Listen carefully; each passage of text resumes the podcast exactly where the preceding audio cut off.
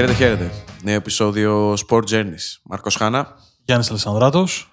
Σε μια πολύ περίεργη ε, εβδομάδα, όπως εξελίχθηκε. Ναι, την είχαμε σχεδιασμένη λίγο διαφορετικά. Είχαμε στο μυαλό μας ότι θα συζητήσουμε πολύ για ποδόσφαιρο, πολύ για μπάσκετ. Γιατί είχαμε άλλη μια πολύ πολύ γεμάτη εβδομάδα με ευρωπαϊκές διοργανώσεις, αλλά είναι η καρδιά μας λίγο πιο βαριά αυτή τη στιγμή, γιατί το μυαλό μας είναι στη Σάμου. Δεν ξέρω...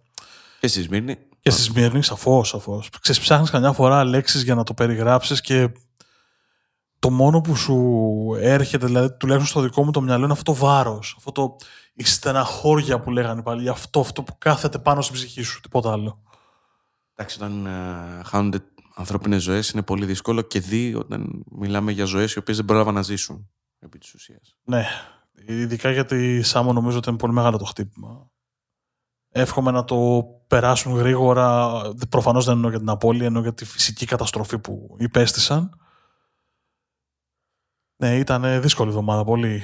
Και νέα μέτρα για τον, για τον κορονοϊό, τα οποία και αυτά πρέπει να τα υποστούμε και να ζήσουμε με αυτά. Να πούμε καλό μήνα. Είναι πρώτος μέρο Νοεμβρίου. Να είναι καλός ο μήνας γιατί είναι ο 11ο του 2020. Κάντε υπομονή. Λίγο θέλει για να τελειώσει. Ναι, εγώ δεν έχω υπογράψει πουθενά ότι το 21 θα είναι καλύτερο. Οπότε δεν είμαι, δεν είμαι αυτούς που λένε να φύγει το 20, διότι μόνο να μου υπογράψει ότι το 21 θα είναι καλύτερο το παίρνω. Αλλιώς σίγουρος δεν είμαι. Κοίταξε, έτσι όπως έχουν εξελιχθεί τα πράγματα τα τελευταία δύο χρόνια, νομίζω ότι δεν μπορείς να σταθείς σε αυτό, να φύγει ο ένας χρόνος γιατί δεν ξέρεις τι θα σέβει ο επόμενος. Δηλαδή δεν υπάρχει. Ρε παιδί μου, πάντα υπάρχει. Κάθε πέρσι και καλύτερα. Ναι, αυτό πήγα να πω. Πάντα υπάρχει το κοινότυπο κάθε πέρσι καλύτερα. Το φετινό δεν υπάρχει. Όχι, είναι αλήθεια, δεν υπάρχει. Φετινό δεν υπάρχει. Δηλαδή, τα χτυπήματα έρχονται από παντού και το τρομερό δεν είναι ότι βλέπουμε καταστροφές και προβλήματα σε παγκόσμια κλίμακα. Δεν έχω ακούσει έναν άνθρωπο δίπλα μου να μου πει τι όμορφο που είναι το 2020 περνάμε. Ε, σε όλους συμβαίνουν πράγματα απίστευτα. Δηλαδή, δεν, λοιπόν, δεν θα το πάμε έτσι. Δεν, όχι. Δεν θα το αφήσουμε μας ρίξει. όχι, δεν, δεν, δεν μας έχει ρίξει τόσο, τό, τόσους μήνες. Έχουν περάσει 10 μήνες στο 2020 μαζί. Θα πέσουμε τώρα στο, στο τέλος του. Ε, Όμως αυτό που θέλω να πω είναι ότι πραγματικά θα γραφτούν πολλά βιβλία για το 2020. Ναι. Και πιστεύω ότι θα γυρίσει και κάποια στιγμή μια ταινία. Έχουν γυρίσει για το 2000, για το 2012, περιμένοντας τη συντέλεια του κόσμου, την καταστροφή, όλα αυτά τα γραφικά τέλος πάντων. Να και κανένας πάρα... δεν έχει προβλέψει το 2020.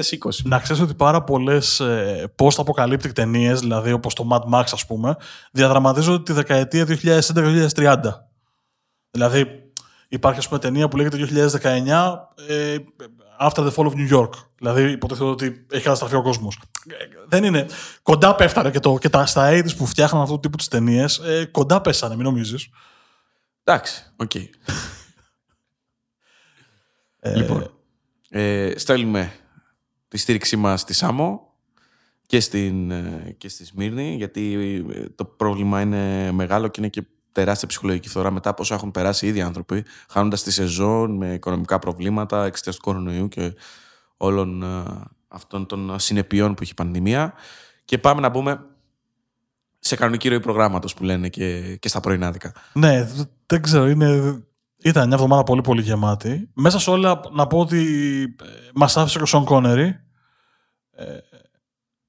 90 ετών βέβαια, εντάξει, έφυγε πλήρη ημερών, δεν τίθεται θέμα. Αλλά... Δεν, ξέρω αν θα πρέπει να στεναχωρηθούμε ή να ευχόμαστε να φύγουμε πόσο εκείνος. Εντάξει, έφτασε 90 ετών δηλαδή. Θέλω να πω. Και πέθανε στο εξωτερικό τη Μπαχάμε στον ύπνο του. Ναι, ε, ήταν αυτό που λέμε πλήρης ημερών. Και ο καλύτερος Μποντ στην ιστορία. Συγγνώμη, αλλά δεν σηκώνω κουβέντα γι' αυτό. Ε, μπορεί να ακούσει λίγο περίπου αυτό που θα πω. Τρομερός άντρας. Τρομερός άντρας. Δηλαδή και σαν ηθοποιός ε, και το στυλ του Bond είναι αυτό που τον ε, χαρακτήριζε και στην πραγματική του ζωή. Κάποιος φίλος μου στα social media που δεν μπορώ να θυμηθώ ποιος ήταν για να το αναφέρω και απολογούμε γι' αυτό, ε, έγραψε ότι ε, σαν να μειώθηκε λίγο ο αντικό πληθυσμός του πλανήτη. Και ε, το αντιγράφω και το, Αντώνης το καταθέτω. Δεν θυμάμαι, δεν θυμάμαι. Δεν θα πω ψέματα, δεν το θυμάμαι. Ταυτίστηκα με αυτό. Δηλαδή ήταν ένα πρότυπο άνδρα πολύ, πολύ σημαντικό και ξαναλέω για μένα ήταν επειδή είμαι και φαν των ταινιών της, ε, της σειράς 007 ε, νομίζω ότι ο Σον Κόνερι ήταν ό,τι καλύτερο είδαμε κρατάω μια επιφύλαξη να δω και την τελευταία ταινία του Ντάνιελ Κρέγκ για να τον κρίνουμε συνολικά, γιατί και αυτός ήταν εξαιρετικός. Σε άλλο ρόλο, αλλά εξαιρετικός. Ναι, σε άλλα δεδομένα, εντελώς διαφορετικό το concept της εποχής. Έπαιξε Το- και το άλλου concept τύπου της εποχής. Bond. Ναι, ακριβώς. Δεν έπαιξε τον ατσαλάκωτο τύπο που μπορεί να, να, αναμε- να αναμετρηθεί με 7-8 τύπους ταυτόχρονα και με το που τελείωνε η σκηνή δράσης στο κουστούμι ήταν ε, Ατσαλάκο του. Ο Bond που είδαμε την τελευταία δεκαετία, ο Ντάνιελ Κρέγκ δηλαδή, είναι ένας Bond πριν γίνει στην ουσία αυτός ο 007 που ήταν το Sean Connery. Είναι στη μυθολογία του ήρωα δηλαδή, είναι λίγο διαφορετικός, αλλά είναι εξαιρετικός στο πώς έχει αποδώσει τον ήρωα. Ε, τα τελευταία, οι τελευταίες ταινίες του James Bond έχουν ε, τρομερά soundtrack. Πάντα είχαν. Πάντα από τις αρχ... Αλλά νομίζω ότι σαν το Skyfall ε, δεν υπάρχει άλλο τέτοιο. Νομίζω γενικώ όλα τα, τα soundtrack σε πολύ μεγάλο βαθμό ήταν εξαιρετικές δουλειές και όλες τι ταινίες είναι καλές. Τέλος πάντων, θες να... Λοιπόν, θα κάνω μια πολύ γραφική γέφυρα για να πάμε στο, στα αθλητικά. Εμφάνισε τον πραγματικό σε αυτό στο μικρόφωνο. Ναι, έτσι. ναι, μ' αρέσει. ναι, ναι. Μ' αρέσει. Νομίζω ότι ο Ολυμπιακός ταξιδεύει στο Etihad ψάχνοντας τη δική του επιχείρηση κεραυνό. Δηλαδή να χτυπήσει τη City στην τρίτη αγωνιστική των ομίλων και να βγάλει ένα αποτέλεσμα το οποίο θα τον κάνει άμεσα φαβορή. Τι θες να σου πω, αν θα γίνει ή όχι; Ε, Είμαι πιο αισιόδοξος από ότι ήμουνα για την περασμένη εβδομάδα παρεπτόντω. από πού πηγάζει η αισιοδοξία σου ακριβώς; από το ότι ο Ολυμπιακός δεν έχει κανένα απόλυτο άγχος, από το ότι είναι δεδομένο ότι η City θα έχει το μυαλό της στο ντέρμπι με τη Liverpool που έρχεται και ήδη ο Guardiola ψέλισε στις δηλώσεις του μετά το match με τη Sheffield ότι θα κάνει rotation. Προς Θεού πριν πέστε να μας φάτε γιατί σε είδα ετοιμάστηκες. Ναι, εντάξει το rotation του Guardiola εξακολουθεί να είναι υψηλό του επίπεδου παίχτες που θα φέρει στο χορτάρι. Το καταλαβαίνω και το δέχομαι. Ε, αλλά ο Ολυμπιακός έχω την αίσθηση ότι αυτό το μάτς μπορεί να το χτυπήσει πιο εύκολα από ότι το μάτς με την Πόρτο γιατί στον Τραγκάο εντάξει, έμεινε και πίσω από ένα ίσως την πιο εντός εισαγωγικών ε, χαζή φάση που μπορούσε να, να, να του τύχει στην τριετία του Μαρτίνς. Δηλαδή δεν θυμάμαι ξανά τον Ολυμπιακό να κάνει τόσα μαζεμένα λάθη σε μία φάση. Στο παιχνίδι με τη Wolves. Είναι παρεμφερές λάθος. Μόνο που αυτή τη φορά το κάνει το το κάνει μπουχαλάκι. Εντάξει, οκ. Δεν την μπάλα, σερβίρει την μπάλα στον, ε, στον αντίπαλο. Πάσο, αλλά επειδή οι ομάδες του Μαρτίνς που έχουμε δει μέχρι στιγμής ήταν πάντα Είναι πολύ ένα, λάθος, προσηλωμένες. είναι ένα λάθος που γίνεται. Θα μπορούσε να γίνει διαφωνώ. σε άλλο κομμάτι του γηπέδου και να μην είχε δημιουργήσει το, Θεού. το Δεν- παραμικρό. σε καμία περίπτωση δεν διαφωνώ με αυτό. Δεν λέω ότι θα κρεμάσουμε την ομάδα στα μανταλάκια γιατί, Προς Θεού, προς Θεού, γιατί ναι. τέτοιο ίσα ίσα που το έπαιξε το ματς. Δηλαδή έκανε ευκαιρίες στο δεύτερο ημίχρονο, θα μπορούσε να το έχει κάνει ένα-ένα. Θα μπορούσε να το γυρίσει το παιχνίδι. Αλλά δεν ήταν εύκολο. Για μένα δεν ήταν μια εικόνα ήττα στον αγωνιστικό χώρο από τον Ολυμπιακό. Ε, κάπου μετά το 70, επειδή το βλέπαμε και παρέα το παιχνίδι, ε, με τις ε, μαζεμένες αλλαγές κάπου χάθηκε ε, η χημεία και ο ρυθμός που είχε μέχρι εκείνο το σημείο ο Ολυμπιακός. Ε, Παρ' όλα αυτά νομίζω ότι το παιχνίδι το έπαιξε στα ίσα. Η αγωνιστική του εικόνα δεν ήταν για να χάνει. Νομίζω ότι ήταν ένα, ένα παιχνίδι το οποίο θα μπορούσε ε, ακόμα και με το βαθμό τουλάχιστον μέχρι το 65-70 να αισθάνεται και απογοητευμένος. Το παιχνίδι με την Πόρτο με φόβιζε για έναν πάρα πολύ απλό λόγο. Η Πόρτο μου μοιάζει ομάδα ισοδύναμη με τον Ολυμπιακό. Άρα θα κρινόταν το παιχνίδι και το αποτέλεσμα σε πολύ μικρές λεπτομέρειες. Και στα εκτός έδρας παιχνίδια, τις πιο πολλές φορές, αυτές οι λεπτομέρειες ευνοούν το γηπεδούχο. Ε, Επί της ουσίας ο Ολυμπιακός τι δεν είχε; Δεν είχε καλά τελειώματα, τα οποία είδαμε σε, α- έχουμε δει σε άλλα παιχνίδια. Δεν του λείψε ένα καλό τελείωμα. Ακόμα και στο 2-0 ο Χασάν βγαίνει τάδε και κάνει κακό τελείωμα. Πλασάρει πάνω στον τερματοφύλακα. Ή, ή το σουτ του Ρατζέλοβιτς, το οποίο το βγάζει ο goalkeeper της Πόρτο, θα μπορούσε να, να, να πλαγιάσει λίγο περισσότερο. Δηλαδή είναι μικρές λεπτομέρειες όπως είπες. Ε, απλά εστιάζω στο κομμάτι ε, των ε, τελειωμάτων και νομίζω ότι είναι και τα ατομικά λάθη. Δηλαδή ένα, ένα τέτοιο φέρνει το πρώτο γκολ και μια αδράνεια του Ραφίνια φέρνει το δεύτερο επί της ουσίας. Γιατί χάνει εντελώς τον παίκτη, δεν μαρκάρει, είναι εκτός φάσης. Ο Ολυμπιακός στάται 2-0 και στην ουσία το μάτς είναι ίσα βάρκα, ίσα νερά. Δηλαδή δεν το έχει χάσει εύκολα, το έχει παίξει. Για να πάμε στο, στο παιχνίδι που έρχεται, καταρχήν ο Ολυμπιακός βαθμολογικά αν κάνει ένα πόντο στα μάτς με τη City, άμεσα γίνεται φαβορή με δεδομένο ότι αυτή τη στιγμή δεν υπάρχουν ισοπαλίες στον Όμιλο. Δηλαδή είναι, στο 6, είναι στους 6 πόντους η City, είναι 3 η Πόρτο, 3 ο Ολυμπιακός στο 0 η Μαρσέη. έτσι όπως είναι ο όμιλος και χωρίς ισοπαλίε, αν ο Ολυμπιακός καταφέρει και κάνει ένα πόντο στα δύο παιχνίδια που έρχονται, ε, άμεσα δημιουργεί, γίνεται, γίνεται σίγουρα φαβορή για την τρίτη θέση. Εγώ είμαι πιο αισιόδοξος για το βαθμό στο παιχνίδι της τέταρτης αγωνιστικής, στο Καραϊσκάκι. Είναι, έρχεται από διακοπή. Δηλαδή θα έχει προλάβει η City να μαζέψει δυνάμεις για να έρθει στο Καραϊσκάκι πλήρης και να το χτυπήσει το μάτι. Ναι. Όχι, πρόσεξε όμως τη διαφορά. Αν έχει κερδίσει η City θα είναι στους 9 βαθμούς, ανεξαρτήτως τι έχει γίνει από το άλλο παιχνίδι. Ε, επί του με ένα βαθμό κλειδώνει την πρόκριση. Συν ότι θα έχει ε, συσσωρευμένη κόπωση από τα διαδοχικά παιχνίδια που προηγήθηκαν. Θα υπάρχει εθνική, η διακοπή των εθνικών όμως η City έχει, αν δεν απατούμε, 13 διεθνείς, οι οποίοι θα κάνουν διάφορα ταξίδια. Και στη συνέχεια θα μπει σε ροή πρωταθλήματος και Ευρώπης ξανά. Οπότε θα πρέπει να διαχειριστεί, γιατί και το πρόγραμμα στην Αγγλία ε, δεν είναι καθόλου ευέλικτο πάλι στις γιορτές. Δεν έχει διαφοροποιηθεί η κατάσταση ελαιοκορνοϊού. σα ίσα που είναι ε, τα μάτς σε ρή. Θα δώσει δηλαδή μέχρι και το τέλος του έτους, θα συνεχίσει να δίνει μετά τη διακοπή των εθνικών ένα μάτσα ανά τέσσερις μέρες.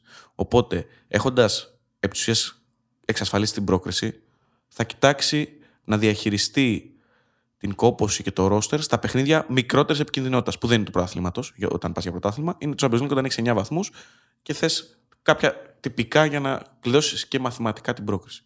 Εγώ θα πω ότι με δεδομένο ότι ο Ολυμπιακός δεν έχει κανένα απόλυτο άγχος στο match του Etihad, με δεδομένο ότι θα πρέπει να μείνει λίγο πιο πίσω και να αφήσει να πρεσάρει και να αφήσει λίγο μπάλα στη, στη City. Βάζω το rotation, βάζω το match που έρχεται με τη Liverpool για τη City. Βάζω και το Ολυμπιακό στην Αγγλία τα τελευταία χρόνια κάνει καλά πράγματα. Ε, έχω ένα ένστικτο, πες το έτσι, πες το ένστικτο, πες το διαίσθηση, ότι μπορεί να φύγει με ένα χ από το Etihad. OK. Okay. Ε, νομίζω πάντως ότι το Manchester δεν του πηγαίνει πάρα πολύ. Κυρίως το Λονδίνο ταιριάζει στους ερυθρόλευκους τα τελευταία χρόνια.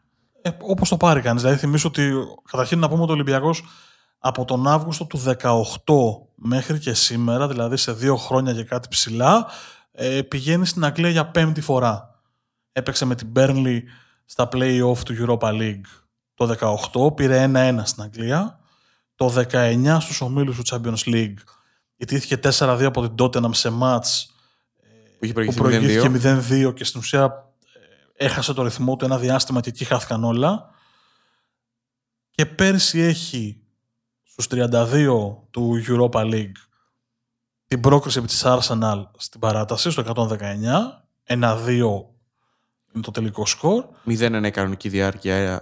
Ισοφάρισε Arsenal, γκολ Λαραμπή στο τελευταία λεπτά της. Το τελευταίο 119 προς 120. Ναι. Και το μάτς με τη Wolves φέτος τον Αύγουστο, πλέον 6 Αυγούστου, που ο Ολυμπιακός τάτε 1-0. Έχει ένα γκολ ακυρωθέν το οποίο είναι για ένα νόμο, το έχουμε ξανασυζητήσει.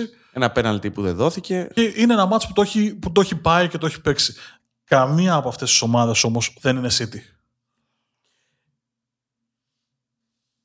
Το παιχνίδι το οποίο μου ταιριάζει περισσότερο στα δεδομένα που θα αντιμετωπίσει ο Ολυμπιακός είναι το δεύτερο ημίχρονο με την Τότεναμ. Όπου η Τότεναμ ανέβασε στροφές και πήγε σε μια πολύ πιο υψηλή ένταση, όπου εκεί ο Ολυμπιακός κάπου βραχικύκλωσε, πλήρωσε και τα δικά του λάθη, γιατί έκανε αρκετά ατομικά σφάλματα στο παιχνίδι εκείνο. Αλλά, OK, okay, κάθε παιχνίδι είναι ξεχωριστό κεφάλαιο, ξεχωριστή ιστορία, είναι, είναι θέμα της βραδιάς πολλές φορές. Εγώ είπα χ. Εγώ λέω άσο αυτή, τη, αυτή την αγωνιστική. Δεν θα βρεθούμε ποτέ έτσι. Λες το κάνουμε επίτηδες είναι. Κρατάμε προγνωστικά να ξέρετε. Ε, τα προηγούμενα ανέβηκαν σε κείμενο, σε πινακάκι, μπορείτε να τα δείτε. 2 στα 3 ισοπαλία. Δεν βρισκόμαστε ποτέ, αλλά είμαστε πάντα ισόπαλοι. Πώς γίνεται ναι. αυτό, δεν, ε, δεν μπορώ να το καταλάβω. Τι βλέπεις για τα μάτια της Πέμπτης; Το Europa League, θες να συνεχίσω σε 0-0-7 mood; Ναι. Ο Πάουκ και η ΑΕΚ πρέπει να ζήσουν και να αφήσουν τους άλλους να πεθάνουν. Ειδικά, ειδικά η ΑΕΚ δεν έχει κανένα απολύτως περιθώριο. Το γραφικό μέτρο χτυπάει Ναι, νομίζω ότι είσαι tilt μόλις. Ε, και ζουν μονάχα δύο φορές θα μπορούσε να είναι. Με δεδομένο ότι η ΑΕΚ έχει 0 πόντους, αλλά δεν έχει αποκλειστεί. Και ο Πάουκ με τους δύο πόντους και το χ που πήρε στη Γρανάδα ε, ρέφαρε την αστοχία με την ομόνια. Η ΑΕΚ έχει ένα τεράστιο πρέπει στις δύο αγωνιστικές ε, που έπονται με τη Ζόρια. Αν κάνει το 2 στα 2, είναι μέσα στο παιχνίδι της πρόκρισης. αν ε, χάσει βαθμούς και από τη Ζόρια, είτε στο εντός είτε στο εκτός, αποχαιρετά. Ε, ας ελπίσουμε για, και για το καλό του ελληνικού ποδοσφαίρου και για την θέση μας στην UEFA και του τους στόχους που διεκδικούμε εκεί, η ΑΕΚ να κάνει το 2 στα 2. Δεν ήταν κακή με τη Λέστερ. Δεν ήταν καθόλου κακή. Δεν ήταν καθόλου κακή. Το, το Στο πέσε. δεύτερο ημίχρονο. Στο πρώτο ήταν. Το πρώτο δεν είναι τόσο κακή. Έχει κάνει δύο φάσεις με το Λιβάγια που θα μπορούσε να το έχει κάνει ένα μηδέν Ναι, όχι, η εικόνα της στο δεύτερο ήταν πιο πιστική, έβγαλε περισσότερο πείσμα, περισσότερη ένταση. πριν πάρει πέναλτι φάντασμα ο Βάρντι. Για μένα δεν υπάρχει πέναλτι σε αυτό το πράγμα. Δεν, δεν θυμάμαι, δεν το είδα κάπου να γράφεται. Μπορεί να είναι μόνο η δικιά μου ιδέα, αλλά εγώ δεν βλέπω πέναλτι. Έχει κολλήσει η μύτη του παπουτσιού στο χορτάρι, έχει ξεκινήσει και πέφτει και την ώρα που φτάνει προς τον Τσιντότα, ο Τσιντότας μαζεύεται ολόκληρος. Δεν ξέρω αν τον βρίσκει, γιατί δεν έχουμε καλό replay να τον βρει. Αλλά είναι δεδομένο ότι ο Τσιντότας έχει μαζευτεί όσο πάει και ο Βάρντι έχει ξεκινήσει να πέφτει. Για μένα δεν υπάρχει κανένα πέναλτι εκεί. Εντάξει, Τέλος κα- η αλήθεια είναι κάπου στη μέση. Νομίζω ότι είναι πέναλτι. ε, Βασικά δίνεται το δικαίωμα στο διετή να το δώσει έτσι όπως εξελίσσει τη φάση. Και από τη στιγμή που δεν υπάρχει VAR στο Europa League, δίνεται. Πάμε παρακάτω, δεν το συζητάμε. Ε, γενικά, ε, νομίζω ότι ο Τσιντότα ήταν ένας αρνητικός παράγοντας του παιχνιδιού. Δεν έχει ξεκινήσει καλά ο goalkeeper Τσέκ, παρότι τον εκτιμώ αφάνταστα.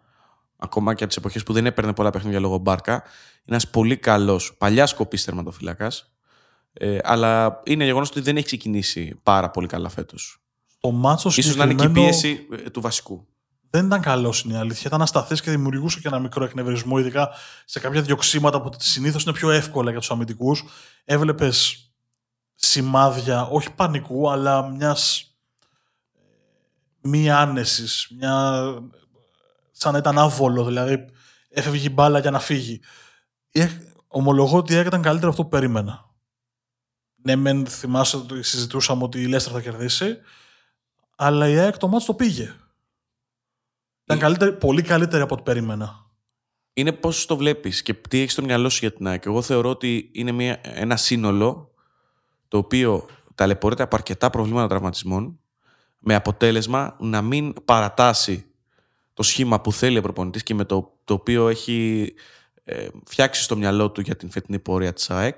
Ε, τα στοιχεία που λείπουν, όπως ο Λιβάη Γκαρσία, που είναι ένας ε, πολύ καλός εξτρέμ και έχει στοιχεία τα οποία δεν διαθέτουν άλλοι ποδοσφαιριστές της ΑΕΚ, όπως το ένας Μέναν, είναι πολύ καλός τριμπλαδόρος. Ε, η απουσία, στο, στη μεσαία, η απουσία στη μεσαία γραμμή. Στερούν πολλά τρεξίματα στην ΑΕΚ. Πολύ ποιοτικός ο Σάκοφ, αλλά πολύ αργός σε σχέση με τους παίκτες που έρχονται από πίσω. Το πήγα να σου πω, ήταν πάρα πολύ καλός ο Σάκοφ. Είναι πολύ καλός παίκτης, αλλά είναι αργός.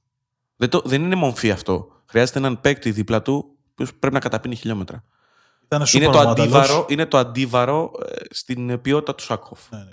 Ήταν σούπερ ο Μάνταλος στο μάτζα τη Λέστερ. Πάρα πάρα πολύ καλός. Ε, ο Μάνταλος είναι ένας πολύ καλός παίκτης, για τον οποίο του οποίου μάλλον του έχει δοθεί η ταμπέλα του ηγέτη χωρίς να το έχει ζητήσει ο ίδιος. Δηλαδή, ε, προσθέτεται έξτρα πίεση στις πλάτες του, χωρίς να υπάρχει λόγος για μένα. Θα συμφωνήσω κι εγώ, δηλαδή δυσκολεύομαι να καταλάβω γιατί ο Μάνταλος είναι ο, ο αδιαμφισβήτητος ηγέτης της Ένωσης και γιατί είναι ε, τόσο εξαιρετικός σε όλα και πρέπει να σηκώσει όλο το βάρος. Αδικείται Ένας- και από αυτό κιόλας. Γιατί δέχεται Ακριβώς. κριτική χωρίς λόγο πολλές φορές. Συμφωνώ απολύτως. Ε, Συμφωνώ απολύτως. Εγώ πιστεύω ότι θα κερδίσει η ΑΕΚ. Και εγώ το πιστεύω. Ε, Εύκολα ή δύσκολο αυτό το, Και το θα- ζώρικο, το 1-0. Και θα είναι και πολύ σημαντικό αποτέλεσμα και για την ε, ψυχοσύνθεση της ομάδας. Έχουμε πει 100%. ότι η ΑΕΚ είναι μοναδική σε αυτή την εσω- εσωστρέφεια που τη χαρακτηρίζει. Νομίζω όμως ότι θα της δώσει μεγάλη ανάσα για την ε, συνέχεια της σεζόν αυτή η νίκη. Και σίγουρα και άλλη προοπτική και για το επόμενο μάτς με τη Ζόρια. Γιατί είπαμε ότι με 2 στα 2 η ΑΕΚ μπαίνει ξανά στο κόλπο της πρόκρισης. Νομίζω ότι με οποιοδήποτε άλλο αποτέλεσμα η ΑΕΚ είναι εκτός. Κα- Δεν συζητάμε αν χάσει. Αλλά ακόμα και Ε, μαθηματικά, τέσσερις... μαθηματικά όχι, αλλά ουσιαστικά, επί της ουσίας ναι, θα είναι πολύ δύσκολο να περάσει μετά. θα πρέπει για να μείνει μέσα στο παιχνίδι με τέσσερις πόντους θα πρέπει μία από τις δύο ομάδες του ομίλου που απομένουν, δηλαδή η Μπράγκα και η Λέστερ, στα διπλά παιχνίδια να κάνει κάποια δύο στα δύο. Είτε η Λέστερ να κάνει δύο στα δύο, είτε η Μπράγκα να κάνει Ή δύο να στα δούμε δύο. δύο ισοπαλίες. Δεν θα είναι καλό από τι δύο σοπάλες, γιατί θα φτάσουν στου 8, η ΑΕΚ θα έχει 4 και στην ουσία θα πρέπει να τις κερδίσει και τις δύο και Ναι, βέβαια εντάξει, δεν θα είναι- είναι ότι θα περάσει. Δηλαδή, Είναι σκέψου αυτό ότι- που λέμε ότι μαθηματικά, ακόμα και με μία ισοπαλία και μία νίκη, με τέσσερις βαθμούς δηλαδή, στα παιχνίδια με τη Ζόρια, ε, θα είναι στο κόλπο της πρόκρισης. Όμως, επί της ουσίας, θα είναι πολύ δύσκολο να. Και, και όχι τόσο την Μπράγκα, πες ότι είναι ένα εντός έδρα παιχνίδι, μπορεί να το κερδίσει. Όσο το να βγάλεις αποτέλεσμα στην έδρα τη Λέστερ. σκέψου πολύ απλά ότι αν η ΑΕΚ έχει 4 πόντους στο ξημέρωμα τη πέμπτης αγωνιστικής και η Μπράγκα με τη Λέστερ έχουν 8, αν η ΑΕΚ κάνει 2 στα 2, τότε φτάνει τους 10 πόντους και η Λέστερ και η Μπράγκα κερδίζοντας τη ζόρια που έχουν ενδιάμεσα κάνουν 11. Και περνάνε και οι δύο. Θέλω να πω δηλαδή ότι για την ΑΕΚ το 4 την πέμπτη αγωνιστική ε, θα ζητάει ένα πολύ μεγαλύτερο θαύμα από αυτό που ζητάει αυτή τη στιγμή που μιλάμε. Με 6 πόντους κάνουμε άλλη κουβέντα. Όχι, είναι εντελώς διαφορετική εικόνα του ομίλου. Βέβαια, θα, θα, θα έρχεται σε συνάρτηση και των υπόλοιπων αποτελεσμάτων. Έτσι. Θα κάνουν στα δύο παιχνίδια τους η, η Λέστερ με την Μπράγκα. Γιατί αν κερδίσει η Λέστερ, θα είναι ευνοϊκό και για την ΑΕΚ τελευταία αγωνιστική που θα πάει στην Αγγλία. Ναι, γιατί θα θέλει με δεδομένο ότι θα κερδίσει την Μπράγκα, αλλά πιθανότατα όχι με 3-0, όπως έχει χάσει το πρώτο παιχνίδι. Ε, θα της κάνει ένας πόντος την τελευταία αγωνιστική. Τέλος πάντων, είναι πολύ μακρινό. Είναι- ναι, οκ. Α κάνει το 2 στα 2 η ΑΕΚ για πολλούς και διάφορους λόγους. Και εδώ θα είμαστε την πέμπτη αγωνιστική, αν δεν μας έχουν κλείσει, δεν έχει κατεβάσει ρολά η οικονομία. Ε, για να το συζητήσουμε. Θα κερδίσει στο, ντε- στο ευρωπαϊκό ντεμπούτο του Παύλο Γκαρσία Πάοκ. Εμένα αυτό είναι ανεξήγητο. Δεύτερη σε, σερή σεζόν ο ΠΑΟΚ ξεκινάει την προετοιμασία με ένα προπονητή και κάποια στιγμή μέσα στη σεζόν πολύ νωρίς και για μένα δικαιολόγητα αλλάζει προπονητή. Για μένα αυτό είναι. δεν- η επιστήμη σηκώνει τα χέρια ψηλά. Δεν μπορώ να το καταλάβω. Όσο καλός προπονητής και να αποδειχτεί ο Παύλο Γκαρσία, θα πάθει ό,τι έπαθε και ο, και ο Αμπέλ Φερέιρα πέρσι. Εμφανίστηκε ξαφνικά ουρανοκατέβατος σε μια ομάδα που έπαιζε ένα πράγμα και προσπάθησε μέσα στη, στο διάρκεια της σεζόν να τη μάθει να παίζει ένα άλλο πράγμα. Δεν είναι ουρανοκατέβατος γιατί ο Λουτσέσκου αποφάσισε να αφήσει τον Πάοκ. Ε, γιατί βρήκε μια καλύτερη πρόταση. Ε, ο Άμπελ Φερέιρα πήρε μια ομάδα, έκανε μια ok σεζόν και δεν λέω καλή γιατί ήταν ο Νταμπλούχος αίτητος ε, αλλά στο τέλος έχασε με μεγάλη διαφορά το πρωτάθλημα. Έπαιξε αναδιαστήματα σχετικά καλό ποδόσφαιρο. Ε, φέτος το καλοκαίρι ξεκίνησε εντυπωσιακά με τις ευρωπαϊκές του εμφανίσεις. Ε, ε, κατάφερε να βγάλει το βραχνά του Financial Fair Play πάνω από τον ε, ΠΑΟΚ. Είδε τον βασικό κορμό των προηγούμενων ετών να διαλύεται επί της ουσίας, χάνοντας τον Πέλκα, τον Λιμνιό, ε, τον, έχοντας εκτός επί της ουσίας τον Βιερίνια, παρότι γύρισε πριν από λίγες μέρες, ε, χάνοντας σημαντικά γρανάζια της ομάδας. Έφτιαξε ένα σύνολο το οποίο την ε, περασμένη πέμπτη έκανε το αρτιότερο τακτικά παιχνίδι του. Και αυτό είναι το σχήμα οξύμορο. Sorry που σε διακόπτω, αλλά αυτό είναι το οξύμορο. Στο τελευταίο παιχνίδι του Φερέιρα είδαμε ακριβώς τον Μπάουκ που ονειρεύεται. Ναι. Και θα μπορούσε να έχει κερδίσει. 100%. Αν ήταν λίγο πιο τυχερός 100%. ε, στις ε, καλές του φάσεις, θα μπορούσε να έχει κερδίσει. Ήταν καλύτερος Γρανάδα. Τακτικά καλύτερος από πλευράς. Τι δύο το δώσαμε εδώ; Όχι, εγώ είχα πει ότι θα χάσει ο Πάουκ. Δεν είναι... Είχα στο μυαλό μου ότι η Γρανάδα είναι πολύ καλή ομάδα με πολλά τρεξίματα. Για απουσίες της τελευταίας στιγμής και ε, νομίζω ότι και για την ίδια τη Γρανάδα είναι πρωτόγνωρο αυτό το Κυριακή, Πέμπτη, Σάββατο, Πέμπτη τέλος Ναι, είναι πάντων. πιθανό. Της κατέβασε το γενικό, δηλαδή την κατέβασε μία ταχύτητα. Και είναι πολύ μεγάλη επιτυχία του ΠΑΟΚ η συγκεκριμένη, διότι είναι ένα αποτέλεσμα το οποίο κάνει τον Όμιλο. Τον μπερδεύει, μπερδεύει πάρα πολύ τον Όμιλο, ειδικά αν βγάλει αποτέλεσμα με την Eindhoven. Ο Πάουκ είναι μέσα στο κόλπο. Αυτό που θέλω να πω για τον Παύλο Γκαρσία, γιατί εντάξει, έχουν γραφτεί, έχουν, έχει αναλυθεί αρκετά το, το ζήτημα, είναι ότι ναι, μεν έφτιαξε μια ομάδα νέων η οποία είναι αίτητη σχεδόν τρία χρόνια, αν δεν κάνω λάθος, όμως ε, μια προσωπικότητα όπως ο Παύλο Γκαρσία είναι πολύ πιο εύκολο να εμπνεύσει 16χρονα και 17χρονα παιδιά από το να μπει στα ποδητήρια μιας πρώτης ομάδας όπου υπάρχουν επαγγελματίες, ποδοσφαιριστές και να τους ε, δημιουργήσεις αυτό το συνέστημα γύρω από την ομάδα δεν είναι τόσο εύκολο. Κακά τα ψέματα υπάρχουν ποδοσφαιριστές σε όλες τις ομάδες οι οποίοι είναι μισθοφόροι. Γιατί είναι επαγγελματίες. Δηλαδή, ε, αν ρωτήσεις ε, τους παίκτες που βρίσκονται στο ρόστερ του ΠΑΟΚ, δεν θα σου δώσουν ε, ΠΑΟΚ. Δεν εξετάζω εγώ αυτό. Εγώ εξετάζω το πώς. Επειδή έχουν πάει με όπλο τη, τη δυναμική, τον τζαμπουκά που έβγαζε και ο παίκτης ο Παύλο Γκαρσία, όταν αναλαμβάνεις μια ανδρική ομάδα, οι, πα, οι παράμετροι που καλείς να διαχειριστείς είναι εντελώ διαφορετικοί. Σε επίπεδο νέων, ένα μέτριο σύνολο ε, το οποίο διαθέτει κάποιες καλές μονάδες, βγάζοντας πάθος, μεταδίδοντας του πάθος ε, και ανεβάζοντας λίγο την ένταση, μπορείς να το μετατρέψεις σε μια ομάδα ήττη τριών ετών. Σε αντρικό επίπεδο οι παράμετροι είναι πολύ και διαφορετικοί. Μην, ε, δεν χρειάζεται να πάρουμε ε, ως μέτρο σύγκριση το τι έκανε στην ΚΑΠΑ 19 ή ως το τι, τι, ήταν σαν ποδοσφαιριστής ο Παύλο Γκαρσία. Πρέπει να τον αφήσουμε να δουλέψει, να δούμε τι πράγματα έχει στο, στο μυαλό του να εφαρμόσει και σε βάθος χρόνου να κρυθεί. Για μένα ένα πολύ θετικό για τον ε, Γκαρσία είναι ότι ξέρει το υλικό της ΚΑΠΑ19 και σίγουρα θα μπορέσει να ε, βάλει κάποια παιδιά στην εξίσωση σε βάθος χρόνου, όχι άμεσα. Ναι, καλά. Αυτό αναιρεί αυτό που πες ακριβώς πριν, ότι αν και βάζει παιδιά από την ΚΑΠΑ 19 που τον έχουν Θεό, ε, άμεσα θα αλλάξει και το όχι, κλίμα της ομάδας. Δεν μπορείς να. Είναι δεν μια, θα διαδικασία. Είναι, μια, είναι εικοσάδα παιδιών, ας πούμε, στην ΚΑΠΑ 19. Δεν είναι το να πάρεις ένα-δύο παιδιά, όπως ήταν και ο Μιχαηλίδης επί της ουσίας, να τα βάζεις ή ο, Τζο, ο Τζόλης σιγά-σιγά. Ε, δεν θα μπορείς να βγάλει μια εντεκάδα από αυτήν την ομάδα, μια αποστολή. Απλά ξέρει το τι υπάρχει από κάτω και για τον Πάο και το πλάνο που έχει ε, στο μυαλό του ο Ιβάν Σαββίδης και η διοίκηση γενικότερα είναι ένα ε, θετικό στοιχείο στο ξεκίνημά του. Εμένα αυτός είναι και ο ενδιασμός μου. Αν όλο αυτό είναι θέμα πλάνου ή αν προέκυψε στην πορεία.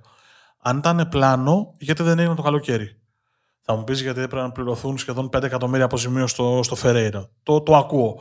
Ε, απλά κατά στρατηγική την ποδοσφαιρική λογική αυτό που κάνει ο Πάοκ αυτή τη στιγμή, εγώ εύχομαι να μην το πληρώσει στα ευρωπαϊκά παιχνίδια, γιατί είναι ένας όμιλος που θα μπορούσε να τον φέρει βόλτα εντός ή εκτός εισαγωγικών.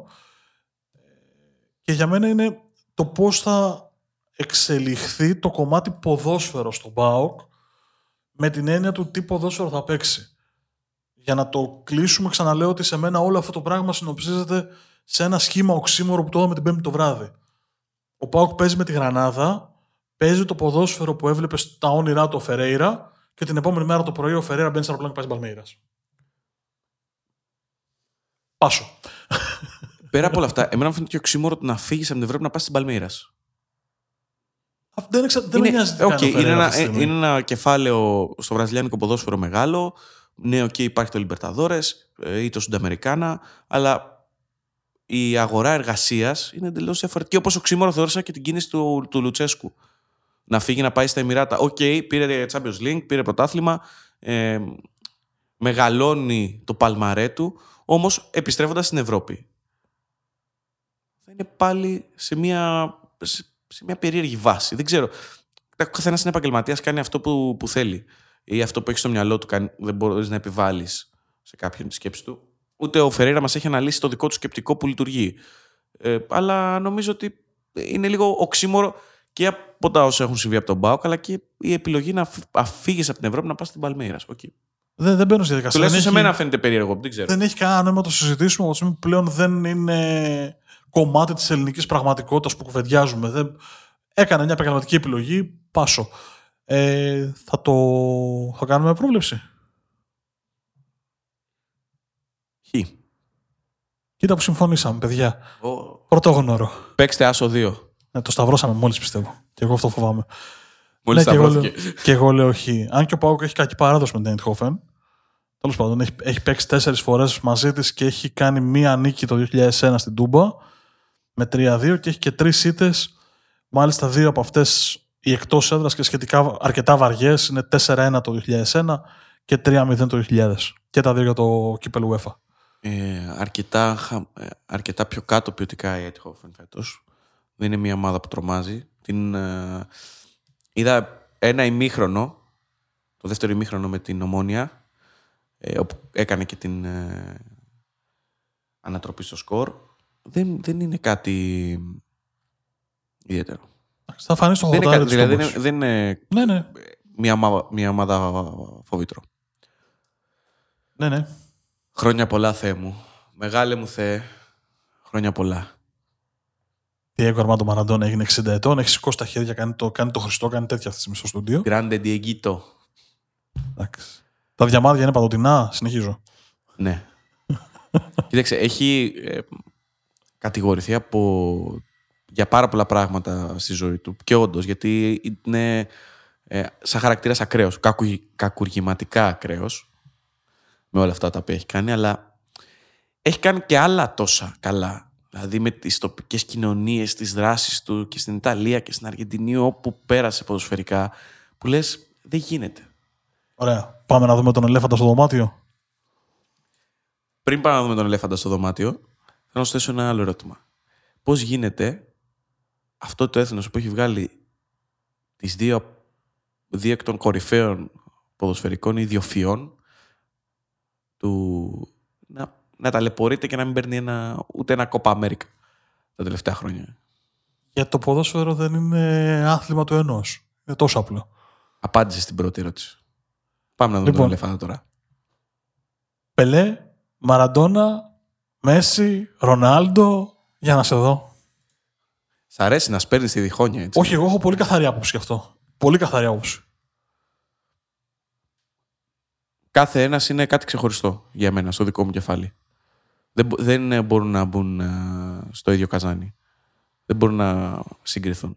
Διαφορετικές εποχές, δια, ακόμα και του Πελέ Μαραντόνα που είναι λίγο, μπορείς να πεις λίγο πιο κοντά. Δεν είναι κοντά, Ε, έχουν 30 χρόνια απόσταση. Ναι ρε παιδί μου, ο τρόπος ποδοσφαίρου δεν είχε αλλάξει. Έχει πάρα πολύ. Δηλαδή, και εκεί, θα- και εκεί ήθελα να καταλήξω. Γι' αυτό λέω ότι είναι τόσο άτοπα αυτά τα ερωτήματα που δεν έχουν κανένα νόημα στο τέλος της ημέρας. Γίνονται για λαϊκή Τι, θε- τι, κατανάλωση. τι θεωρείς πιο κοντά, το ποδόσφαιρο της δεκαετίας του 80 με αυτό που παίζει τώρα ο Μέση ή του Πελέ με το 80. είναι τρία διαφορετικά αθλήματα. Το ποδόσφαιρο που παίζει ο Πελέ είναι ένα είδος ποδοσφαίρου πολύ συγκεκριμένο σε πρώιμα στάδια τακτικής. Μετά το 70 και το total football του, των Ολλανδών αλλάζει τελείως η κοσμοθεωρία για το ποδόσφαιρο. Και εκεί έρχεται ο Μαραντόνα, δηλαδή τέλη δεκαετίας 70 μέχρι τις αρχές της δεκαετίας του 90 πλέον. Ε, και από το 2000 και μετά παίζουμε άλλο ποδόσφαιρο. Δεν έχει καμία σχέση το ποδόσφαιρο του 2005 με το ποδόσφαιρο του 2020, ούτε έχει το καμία 2005 σχέση του- με το 90. Δεν έχει καμία σχέση το ποδόσφαιρο του 2010 με το ποδόσφαιρο του 2020. Ναι, ε, ε, εγώ το βάλω από το 5 και μετά. Δηλαδή θεωρώ ότι από εκεί έχει αρχίσει και αλλάζει. Από τον Guardiola και μετά, να το θέσω έτσι. Γι' αυτό και λέω ότι είναι άτομα. Αυτά είναι πάρα πολύ ωραία ερωτήματα. Εμένα, εγώ είμαι με τον Μαραντόνα. Γιατί όμως, Γιατί μεγάλωσα με τον Μαραντόνα. Δηλαδή, οι ποδοσφαιρικοί ήρωές μας πάντα δημιουργούνται και γίνονται ιστορίες μυθοπλασίας και γίνονται σούπερ ήρωες ε, όταν είμαστε παιδιά. Εγώ δηλαδή δεν μπορώ να σου πω ότι ήρωάς μου ας πούμε ε, δεν είναι ο Μαραντόνα γιατί τον είδα να παίζει. Τον πρόλαβα να κάνει μαγικά. Ο πατέρας μου που είναι γεννημένος το 50 ε, θα σου πει Πελέ, δεν υπάρχει κάτι άλλο. Ένα παιδί που γεννήθηκε το 2000 και το Μαραντόνα τον έχει δει μόνο στο YouTube ε, θα σου πει Μέσι ή Ρονάλντο. Είναι ξεκάθαρο, δηλαδή δημιουργούμε τους ήρωές μας συνήθως στην παιδική μας ηλικία. Μπορεί να ακυρώσω εντελώς συζήτηση τώρα και να σου πω Φερνάντο Τόρες, αλλά οκ. Φερνάντο Τόρες, δεν με βοηθάς. Οι ποδοσφαιρικοί ήρωες δεν έχει να κάνει πάντα με την ποιότητα ή την αξία ενός. Όχι, δεν είπα κάτι τέτοιο. Όχι, γι' Δεν αυτό είπα κάτι λέω. τέτοιο. Γιατί ας πούμε, εγώ λατρεύω Φερνάντο Τόρες. Για αυτό που ήταν, για αυτό που πρέσβευε. Για το οτιδήποτε. Αυτό λέω όμως, τον είδες όταν ήσουν παιδί; Ναι. Στο, στο ερώτημα τώρα, ε, Πελέ, Μαραντόνα Μέση, για να επιστρέψουμε στην, ε, στην ουσία της υπόθεσης, νομίζω ότι για τον Πελέ δεν, έχ- δεν έχουμε εικόνα. Έτσι, για τον Μαραντόνα έχουμε εικόνα, ξεκάθαρη. Ε, γιατί ε, σ- τον έχουμε ζήσει. Εσύ περισσότερο, εγώ λιγότερο. Αλλά έχουμε και επαφή μέσω του, του YouTube. Οι εικόνες για τον Πελέ είναι πολύ λιγότερες. Σίγουρα. Μέση τον έχουμε ζήσει, είμαστε ευλογημένοι από την αρχή της καριέρας του μέχρι και το τέλος της. Το ίδιο και τον Ρονάλντο. Ναι, και για το φαινόμενο. Γιατί πρέπει να μπαίνεις σε αυτήν την εξίσωση και το φαινόμενο. Ας πούμε, στη δικιά μου την ψυχοσύνθεση, το φαινόμενο μπαίνει πολύ πιο ενεργά ε, στην κουβέντα του κορυφαίου όλων, διότι αυτόν τον έζησα πραγματικά ως παιδάκι από την αρχή του, δηλαδή θυμάμαι να μαζεύω χαρτάκια και να είμαι στην αποστολή του Μουντιάλ του 94 ή σε ηλεκτρονικά παιχνίδια να παίζουμε με τον Ρονάλντο και να λέμε ότι αυτός είναι κάτι πολύ ιδιαίτερο και τον είδαμε σε όλη την πορεία. Έπαιζε και εσύ ISS.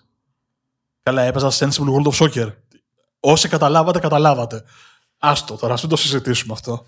Και παρατηρήστε ότι ανέφερε, ήταν στην εθνική ομάδα.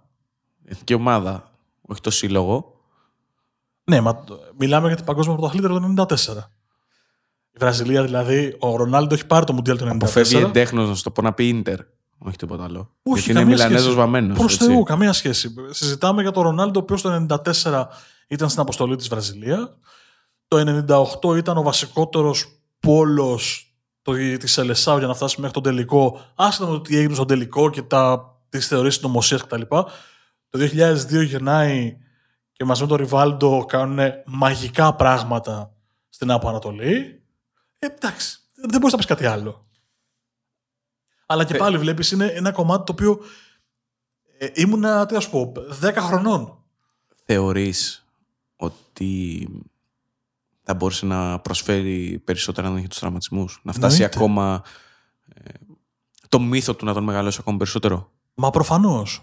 Δεν νομίζω ότι μπαίνει κουβέντα σε αυτό. Αν δεν είχε τα προβλήματα υγείας και τους τραυματισμούς στα γόνατα, η αίσθησή μου είναι ότι ο Ρονάλντο θα έκανε πράγματα διανόητα. Και ε, ζωντανή εκπομπή είμαστε. Θα ψάξω να σου πω αμέσως τι έχει κάνει σε γκολ. Δηλαδή και με τα προβλήματα τραυματισμών έχει μυθικά νούμερα. Μα η ερώτηση είναι, ε, επειδή πολλοί το θέτουν ως what if σε συζητήσεις. Δηλαδή, τι θα ήταν αν δεν είχε τους τραυματισμούς. Για μένα, ακόμα και με την πορεία που κατέγραψε στην καριέρα του, είναι ένα ξεχωριστό, μοναδικό και ιδιαίτερο κεφάλαιο στην ιστορία του ποδοσφαίρου. Τον έχω βάλει να κερδίσει χρόνο για να βρω τα στατιστικά, όπως καταλαβαίνετε. Ε, θα σου πω απλά ότι με τη Βραζιλία έχει 62 γκολ σε 98 συμμετοχές. Παραπάνω από ένα στα δύο. Δηλαδή, κάθε δύο μάτια έβαζε και ένα. Και αν ψάξουμε και τους συλλόγους του, ε, πιστεύω ότι... Όχι, πιστεύω, είμαι σίγουρος ότι τα νούμερα του είναι αδιανόητα. Απλά κρέμασαν δύο φορές η χιαστή του. Δεν, δεν πάω να πάω στο what if. Εγώ ακόμα και έτσι συνειδητοποιήσω ότι ο Ρονάλντο έχει κάνει πράγματα εξωπραγματικά ε, και να το πω και διαφορετικά. Και σαν role model να το δεις και μόνο το ότι ε, χρειάστηκε να πέσει και ξαναπήρε το βράχο του, το ξανανέβασε στην κορυφή, ο βράχος ξανάπεσε και ο Σύσυφος κατέβηκε στη βάση του, του λόφου και ξαναπήρε το, το βράχο και ξανανέβηκε, αρκεί για να τον βάλεις μες στο πάνθεον.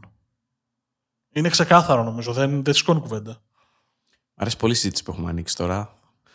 Ε, θα μπορούσα να, κάνω, να, να θέσω και άλλα ονόματα στην εξίσωση που συζητάμε για να απαντήσω στον εαυτό μου σε αυτό που είπα ε, λίγο νωρίτερα για το τι έχει κάνει η Αργεντινή που έχει βγάλει δύο μεγαλύτερες ποδοσφαιρικές ευφυΐες είναι ότι βγάζει πολύ καλούς, πάρα πολύ καλούς παίκτες, φαινόμενα όπως ο Μαραντόνα ή ο Μέση, αλλά η παραγωγική διαδικασία υπόλοιπη υστερεί πάρα πολύ. Και αυτό κάνει τη Βραζιλία στο, στην αιώνια σύγκριση Βραζιλία-Αργεντινή ξεχωριστή. Γιατί αν δεις τη Βραζιλία ε, σε ποιότητα αναθέσει έχει περισσότερες επιλογές. Θα σου πω, καταρχήν να σου πω ότι βρήκα τον Ρονάλντο, τα, τα νούμερά του είναι 296 γκολ, 452 παιχνίδια, Συνολικά 3 στα στην καριέρα 4, του. Συνολικά στην καριέρα του. έτσι. συνολικά στην καριέρα του, δηλαδή ανά 4 παιχνίδια βάζει 3 γκολ, εκπληκτικό scoring rate, για άνθρωπο ειδικά που έχει τόσους τραυματισμούς. Έχει και 76 assist, OK. Ε, σε αυτό που είπες για τη Βραζιλία και την Αργεντινή, εγώ γυρίζω πάλι την κουβέντα στο τι αρέσει στον καθένα. Ε, Υποστηρίζω την Αργεντινή, όχι για τον Μαραντόνα, αλλά για τον Μπατιστούτα. Δηλαδή, πάλι ξαναγυρίζουμε στην ίδια κουβέντα ακριβώς. Γιατί πάλι όταν ήμουν πιτσιρικάς, ο Μπατιστούτα ήταν κάτι ε, σαν το Χριστό που, περνάει, που, που- που πε- πέρασε πάνω από το νερό. Δηλαδή, τον έβλεπε στο χορτάρι να εκτελεί με τόση δύναμη και καταλάβαινες ότι αυτό είναι εξωπραγματικό. Ε, και τον, τον παίρνεις στη, στη σφαίρα του μύθου. Είναι πολύ μεγάλη κουβέντα και νομίζω ότι δεν θα βγάλει άκρη. Όσο κόσμο και να φέρουμε εδώ, μπορεί να μας πει και ένα, ένα διαφορετικό όνομα για ένα διαφορετικό λόγο. Και είναι όλοι έγκυροι.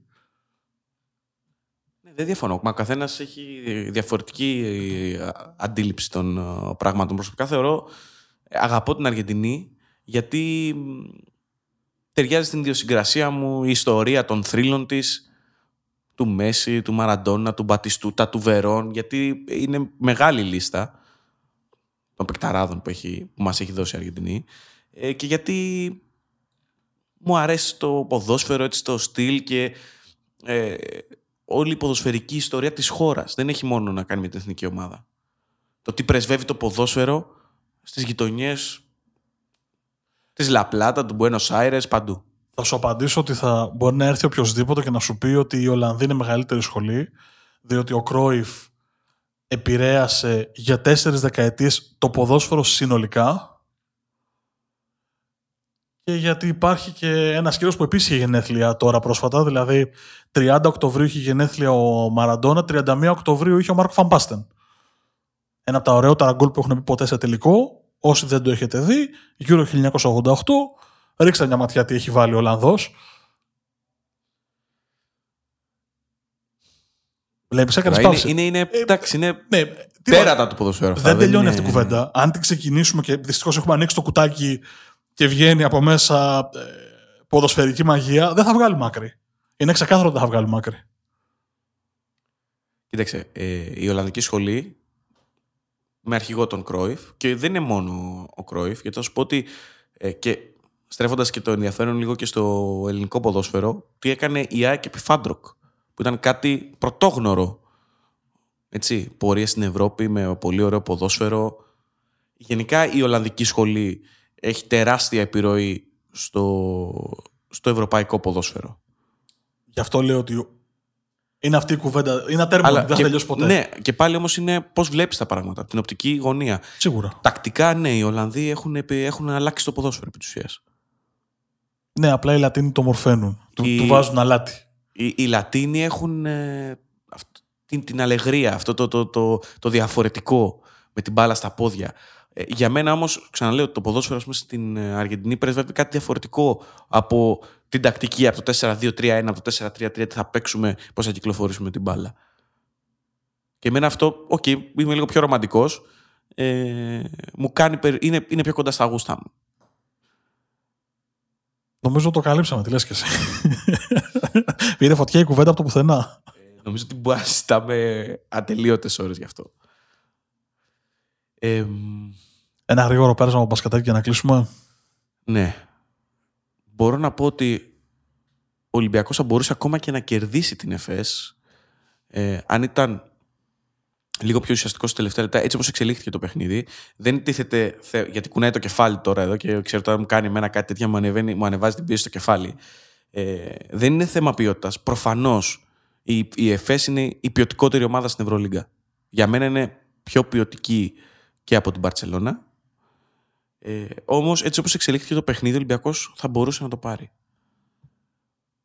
Θες Νο- είναι δύο χαμένα rebound που τα έχεις χάσει μέσα από τα χέρια του; Θες ένα εύστοχο σουτ. Γιατί στο τέλος η διαφορά, έστω και στατιστικά, είναι ένα δίποντο και ένα τρίποντο. Ναι, Ένα παραπάνω δίποντο έχει φέσει, ένα παραπάνω τρίποντο και είναι η, η πραγματικότητα των, α- των αριθμών αυτή. ναι έτσι. επειδή η αριθμή είναι ο πιο ωραίος τόπος για να πεις ψέματα, Δεν προσπαθώ να μακιγιάρω κάτι. η αλήθεια του παρκέ ήταν πολύ ξεκάθαρη. Η ΕΦΕΣ ήλεγχε το παιχνίδι από το πρώτο λεπτό.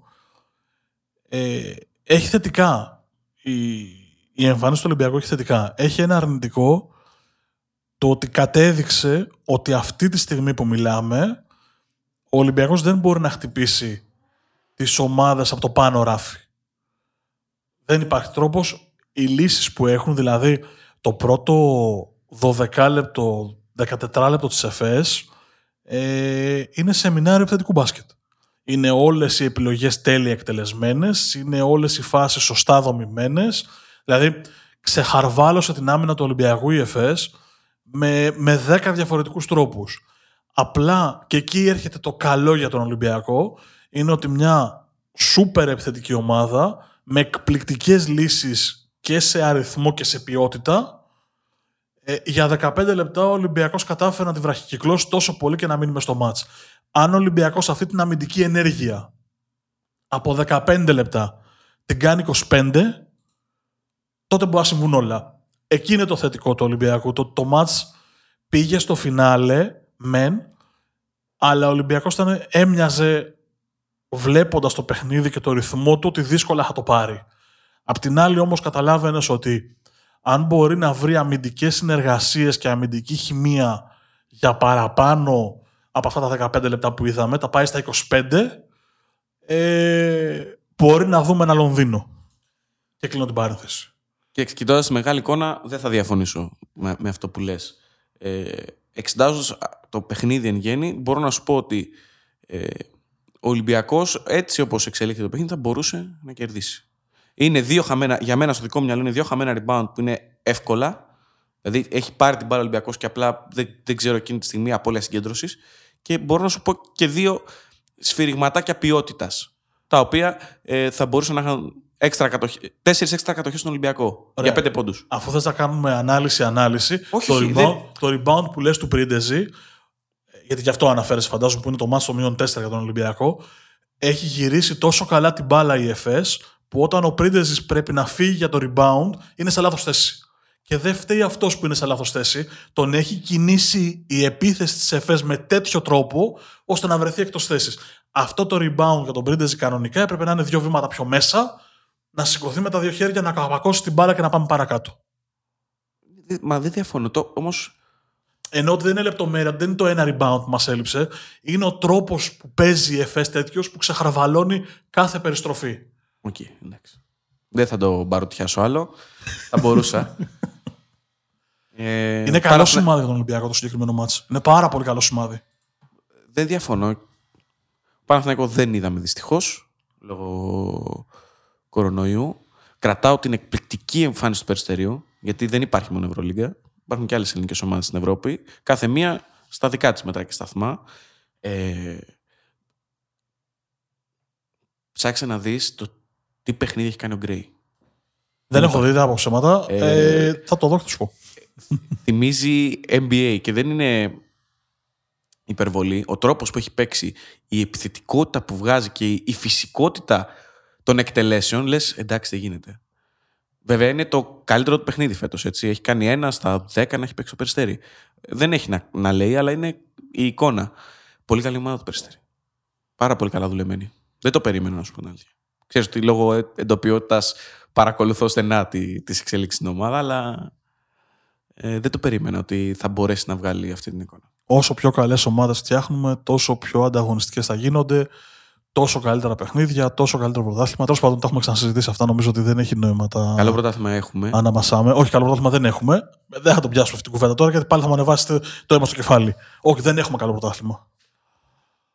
Δυστυχώς. Δε- δεν με επέτρεψε να, να, να πω παρά τη σκέψη μου.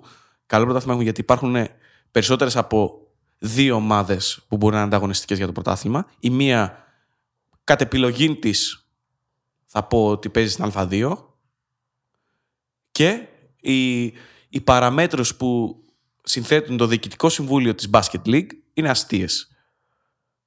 Με Δεν θα- αποτέλεσμα να φτάνουμε μία εβδομάδα πριν και να μην ξέρουμε πόσο. μα- Αυτό είναι το αστείο και το γελίο της υπόθεσης. Γιατί υπάρχει μια εξάδα, επτάδα ομάδων όπου θα μπορούσε να κάνει το πρωτάθλημα πολύ ανταγωνιστικό και πολύ ενδιαφέρον. Δεν θα με σύρει αυτή την κουβέντα. Όχι, θα, δεν θα σε κάνουμε, σύρω. θα, Λέω- κάνουμε λέω- ξεκο- λέω- θα κάνουμε ξεχωριστή εκπομπή γι' αυτό. Θα φέρουμε και έναν άνθρωπο του μπάσκετ να τα συζητήσουμε και θα δεις ότι δεν είναι τόσο απλό όσο φαίνεται. Ε, το κλείνω εδώ. Δεν είπα ότι είναι απλό. Σου εξήγησα ότι οι συνθήκες που θέτουν στην Basket League είναι γελίες. Και αυτό είναι πολύ βαθύ. Δεν ξεκινάει ξαφνικά, πήρα μια απόφαση ε, α, β, χ, ψ, ω, ό,τι θες. Προφανώς είναι πιο βαθύ. Και πιο Τέλος πάντων. πολυε, πολυετές σε, σε βάθος χρόνου. Αλλά είναι άλλη κουβέντα, θα την κάνουμε όντως. Ό,τι να είναι η εκπομπή σήμερα, έτσι. Ναι, ναι, ναι, ναι, ναι. ναι. Ε, αν θέλετε να μας ακούτε να τσακωνόμαστε επί παντός επιστητού, τα προηγούμενα 10 επεισόδια τα βρίσκεται στο sportspavlajourneys.gr αλλά και στο YouTube και στο Anchor και στο Spotify. Και για να μην, μην ψάχνετε ενώ τα podcast, κλικάρετε στο site και σας βγάζουν κατά σειρά από το νεότερο στο παλαιότερο όλα τα επεισόδια. Ε, κάντε subscribe στο YouTube για να βλέπετε το, το περιεχόμενό μας από, ε, από πρώτο χέρι και όσο πιο γρήγορα γίνεται. Θα μας βρείτε στο Facebook στη σελίδα μας η οποία είναι το ομώνυμο Sports Journeys και στο Twitter και στο Instagram για να μας ακούτε να τσακωνόμαστε επί παντός επιστητού όπως είπα πριν. Εγώ θα κλείσω την ε, εκπομπή αυτής της εβδομάδας λέγοντας ένα τεράστιο ευχαριστώ στον κύριο που κάθεται εδώ απέναντι γιατί έχει γράψει ένα καταπληκτικό κείμενο το οποίο δείχνει όχι την αγάπη του για τα ζώα αλλά το ποιο, ποιος πραγματικά είναι. Γιατί μπορεί να είναι ένας, ένας γίγας αλλά έχει καταπληκτική καρδιά και είμαι περήφανος που είναι φίλος μου. Ε, ναι, δεν θα πω. Ένας καλός, πολύ πολύ καλός μου φίλος λέει ότι ε, είμαι ένας Γκάντι ε, εγκλωβισμένος στο σώμα Οπότε αν τα ακούει θα καταλάβει. Και εγώ ξέρω ποιος είναι. ναι, OK, okay, δεν θα το συνεχίσω. Ε, θα μας βρείτε λοιπόν στα social media. Σας περιμένουμε. Στείλτε μας mail. Επίσης, έχουμε μια πολύ καινούργια ε, κατάσταση εδώ στη γιάφκα. Έχουμε δημιουργήσει τον τοίχο των κασκόλ. Αν θέλετε λοιπόν κι εσείς να μπείτε σε αυτό τον τοίχο, στείλτε μας ένα μήνυμα στα μέσα κοινωνικής δικτύωσης και θα σας απαντήσουμε πώς μπορείτε να το κάνετε. Ο Γιάννης Αλessandράτος ήταν απέναντί μου και ζητάει από εσάς κασκόλ για να τα βάλει στον τοίχο του. Στα ήδη υπάρχοντα. Μάρκος Χάνα, αυτός ο τίμιος γίγαντας, όπως τα λέγε. Λοιπόν, μέχρι την επόμενη εβδομάδα, ελπίζω να το απολαύσατε, να είστε καλά. Γεια σας.